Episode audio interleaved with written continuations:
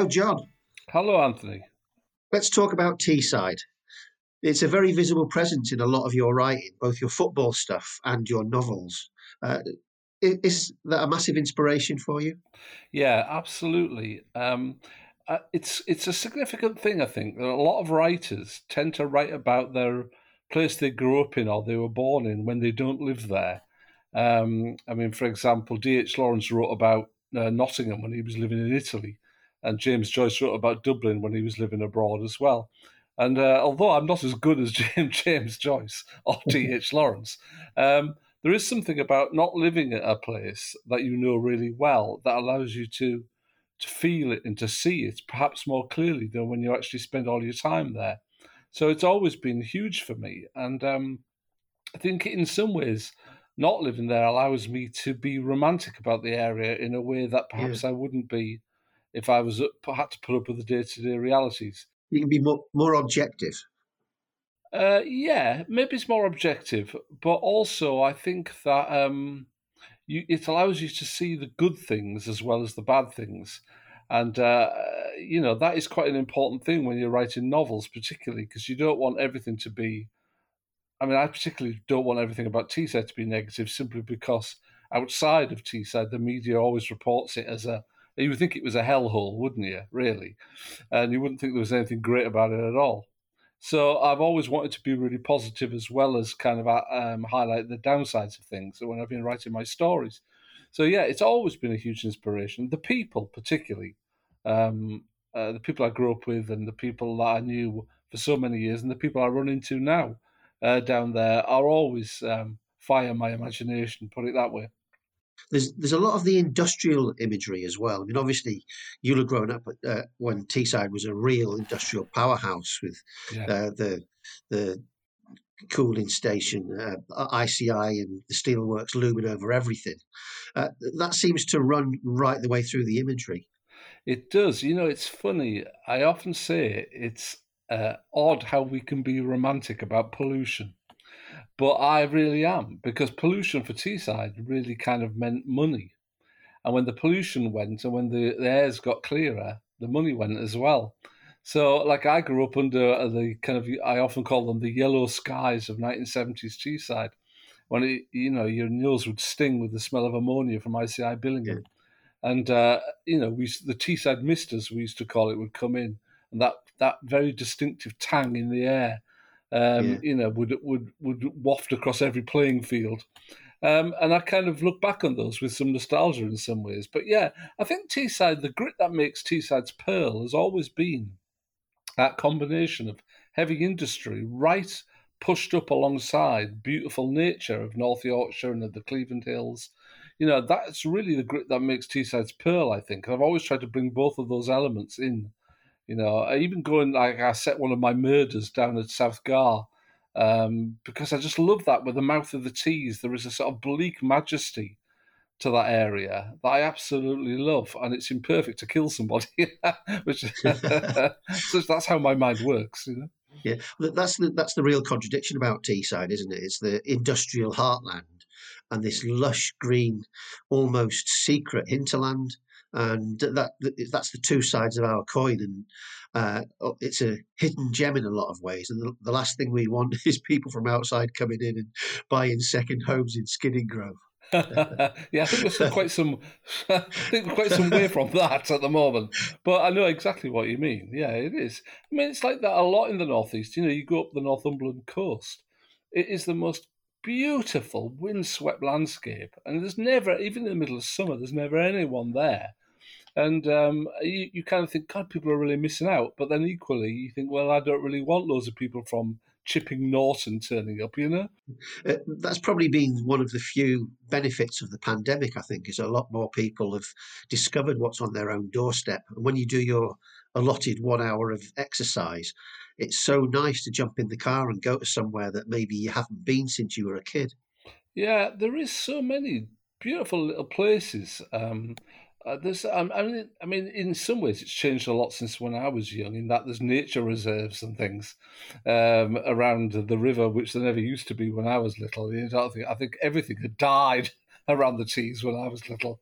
But um, but yeah, there is. There's lots of. I mean, it's a great area generally for people who are interested in. I mean, there's a lot of bird watching goes on in the Tees estuary and things, you know. So yeah, there's lots to do, and there's lots of things that people don't associate with the area. Do you, do you come home very often? Do you do you visit Teesside? Um, I, these days, I haven't been home. No, I don't really. Not not in the. I used to up until about three years ago, and then uh, work because uh, obviously I live up on the west coast of Scotland now, and work has kept me away from going down to see the borough. But up until relatively recently, yes, I, and I came down to do a lot of book events as well, which I always really really love, and it really keeps me in touch with my readership, and I really miss doing those. And obviously, I haven't been able to do any for about eighteen months now, but uh, but I will do, and I always have. I, and I keep in touch a lot with a lot of old school friends as well from the area on and off. So I kind of I always feel as if I am umbilically connected to Teesside wherever I am in the world. You know.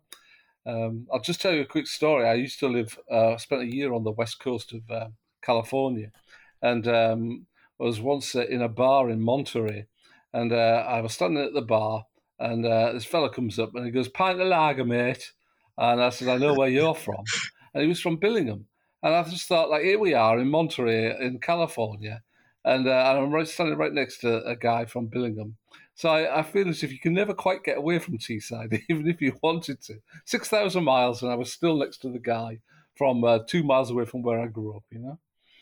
You, you find that all over the world, no matter where you go, there's a Teessider somewhere. There is. Yeah, well, uh, uh, it's a very distinctive accent as well, isn't it? That's that's part and parcel of our cultural DNA, I think. Yeah, I, I always uh, when I first started writing the novels, I, I kind of um, I wanted to because I was aware that people would be reading it who didn't really distinguish between a Teesside accent and a Geordie accent, which is obviously something which annoys annoys all of us. But um, but you know you can you can understand why from the outside. So I, I tried to describe uh, what uh, the classic words to say in a Teesside accent would be. And I, I came up with the, the phrase uh, drinking a pint of lager in Santiago and eating an avocado. Because it's something about everything with with the the, the the, vowels in the words all get stretched out. So if you're ever eating an avocado in Santiago or drinking lager, then and somebody says that to you, you'll know they're from Teesside. But uh, no, yeah. it is. It's very distinctive. I think what what is great about it, and from certainly from a creative point of view, and from when you're writing um, kind of murder mystery stories like I do, is that um, uh, it's an area of the country that all, most people don't know anything about. You know, yeah. there's no reason really for most people to pass through Teesside. You know, it's if you're going up to Scotland, you're going past it. You know, why would you really? You know, you're not likely to drop off and sit in Carew for any reason. So it's a kind of secret area um, where almost anything could happen uh, for people who are from outside the region.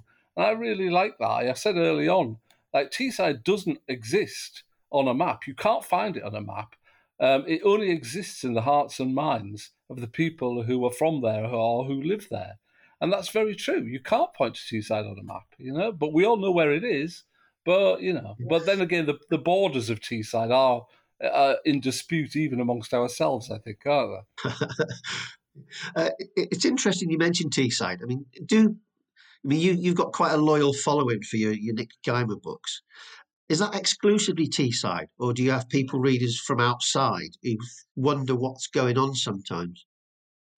Is it impenetrable to people from outside?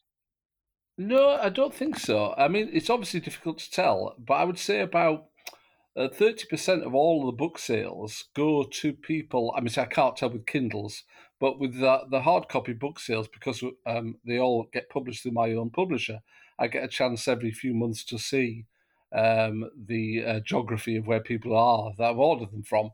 about thirty percent are from outside of the northeast of course, those people could be originally from the area. Expats. Expats, yeah. yeah. I sell quite a lot in Australia. I assume that's expats, and quite a lot in America as well, and Canada. Um, but I have sold books pretty much everywhere in the world now. So, but as you say, Teessiders are like a kind of mycelium.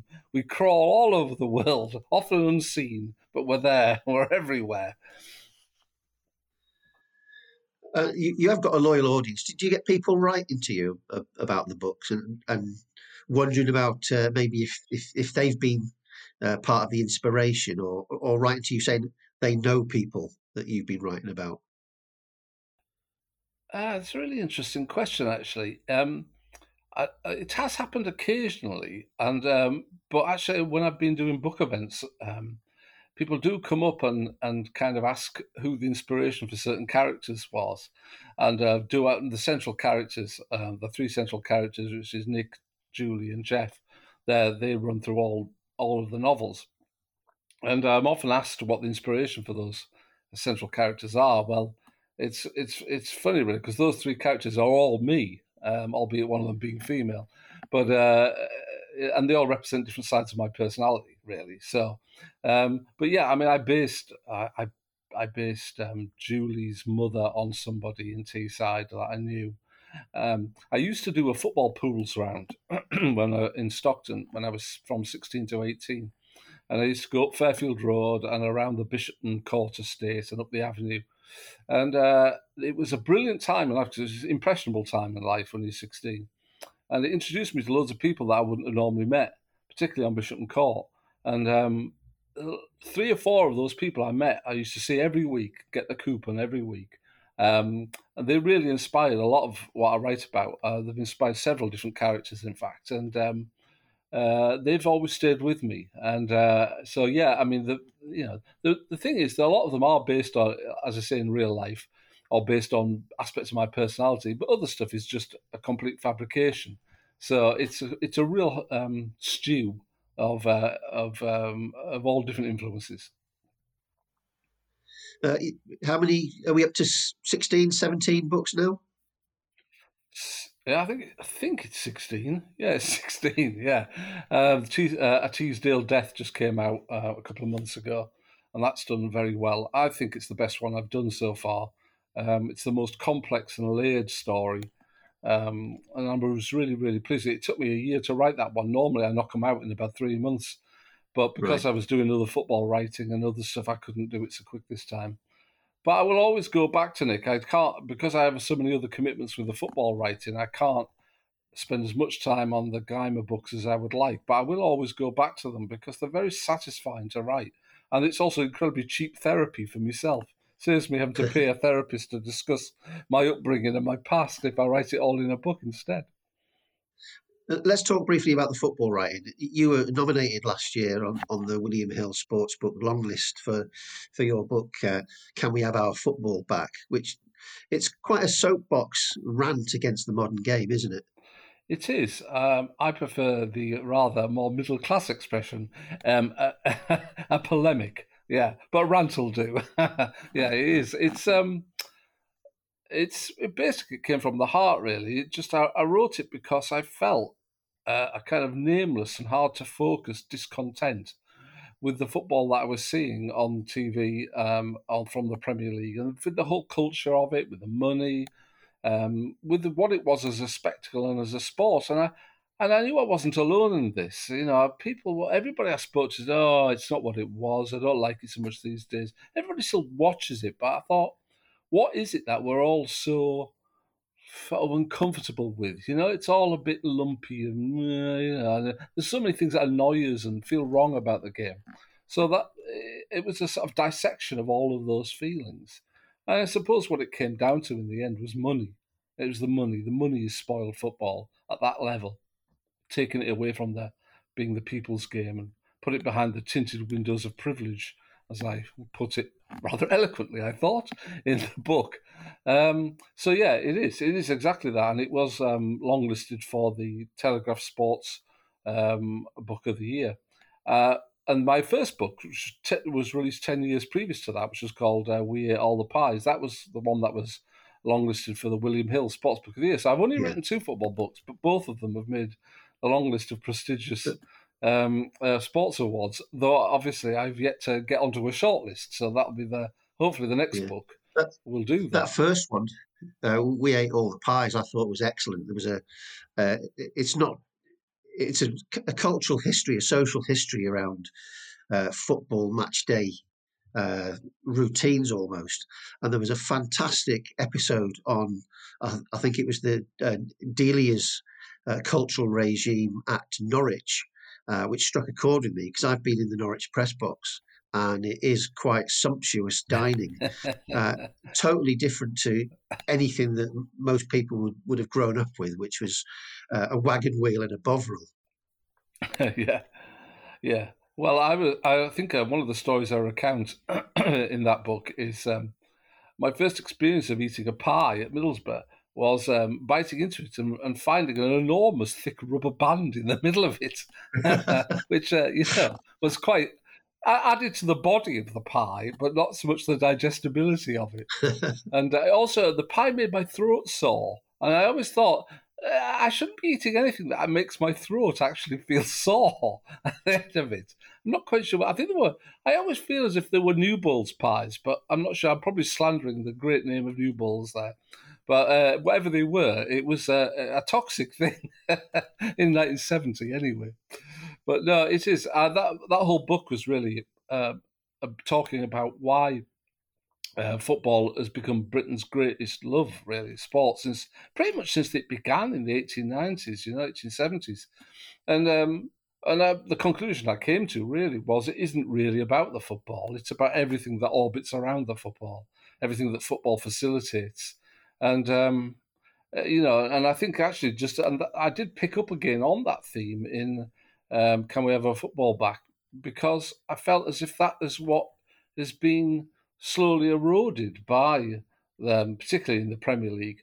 Um, it, it's it, it, all of those things that we used to see as part of our community and as part of our kind of civic understanding of where football is in our life is being rubbed away. So now it kind of feels more like a corporate leisure facility. Uh, yeah, I agree completely with that. It, it, used to be a collective cultural experience, and now it's a consumer exercise. It's, totally, it's consumer culture has replaced community culture, and uh, uh, and it's it's very difficult to for to tell this to people who are perhaps even under the age of thirty five, because all they've really known is this kind of uh, razzmatazz of the Premier League and all the big money and all the marketing, which I prefer to call propaganda. And um, you know, so they don't know what it was like before that. Don't know what it was like before we had advertising on shirts I mean, you'll remember this, but in the early 80s, when it started to become more commonplace to have sponsors on shirts, a lot of people really objected to that, didn't they? They really felt as if it defiled the shirt to have advertising on it, to walk around like an advertising hoarding. And, uh, you know, it was a matter of contention. But the symbol of how consumer culture has become so dominant now is that nobody ever questions every square inch of a shirt is now sold off to a sponsor. There are even sleeve sponsors now, and um, short, short training short training shirt ones as well. Everything is sold off, and nobody questions it anymore, which really just shows you how dominant consumer culture has become. And um, you know, and that wasn't that once was not the case, you know, and uh, we don't have it doesn't have to be the way it is now. Um, and the only people I feel, and the, the central contention of the book, the only people I feel who have benefited from this change has been the players in terms of getting gargantuan wages, managers and club executives too. But the fan hasn't benefited at all from it. It's still the same game to us, but it's just played by people who are remunerated in a way which is obscene. And um, I mean, I have a really big thing about that. You know, I really do feel as if we have been kind of people don't say that they're morally offended by the amount of money that's paid to footballers, but it's almost as if we're not supposed to be morally offended by wealth anymore. Well, I am. I'm not about having uh, plenty of money, but by having an obscenely too much to spend in your life amount of money. And I think when so many, so many people have so little, it's just wrong that so many people have an excess. Um, and uh, football is very much part of the culture which promulgates that. So, yeah, that's see, I'm getting on my high horse again now. I'm getting annoyed. well, Uh, that seems like a good place to, to, finish for now, and we'll pick that up another time, John. Uh, thanks for speaking to us, and uh, good luck with all your future writing projects, and we'll be in touch. Cheers, mate. Nice to talk to you. Thank you for listening to the Talking Teesside podcast. If you enjoyed today's show, subscribe and leave us a review. For more of our content, head over to thetees.online or to catch up on the latest from us, you can follow us over on Instagram, Twitter, or Facebook at the Tees Online. Thanks again, and until next time, bye.